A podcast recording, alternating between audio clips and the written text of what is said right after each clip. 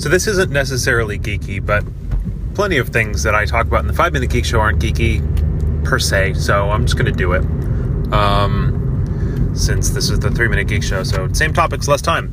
Um, I am moving.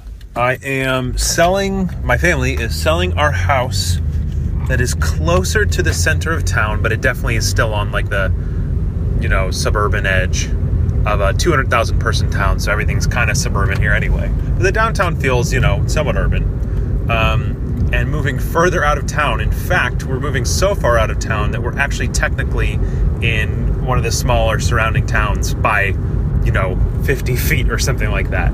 Um, interestingly, it does not make my commute really any longer because where I live right now, you're zigzagging through town and where I'm moving to, I can basically just take major roads and an interstate and get there the same amount of time. Um, but we, when we first saw this place, we kind of looked down on it because it's kind of removed and it's a little bit artificial. You know, they bought a whole bunch of land and put in, you know, housing and parks and, and is, you know, and uh, commercial spaces. And it's like, oh, this is so fake. This is so generated. You want to make your own little world where you don't have to deal with anybody else. Well, interestingly, what we discovered when we started going there because people were like oh there's some great restaurants there and there's a nice playground there. So we started you know going to those restaurants and going to that playground since, since we moved back uh, to gainesville.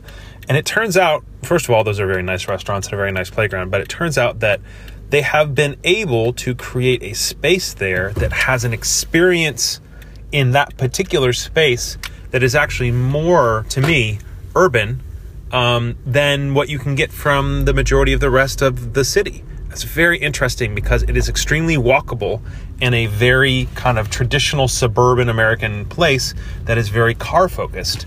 And you have a front stoop in a city that doesn't really have front stoops and sidewalks and streetlights in places where that's not very common in most of the residential areas. And and you can walk from your house to the park and from the park to a you know pizza shop and from the pizza shop to an ice cream place and then back home um, along concrete sidewalks. And there is a diversity of socioeconomic status. There's the really fancy houses and the in-between houses and the more affordable houses and then there's like the apartment style things all within this space. And so my kind of snooty looking down my nose got flipped on its lid because I always talk about these values, you know, socioeconomic diversity, walkability, and I'm finding them in a place that I look down on my nose because it's like, oh, it's too far out of town. So I'm having a lot of very interesting thinkings that are kind of flipping some ideas about this kind of stuff up on its head. That's all I got for three minutes.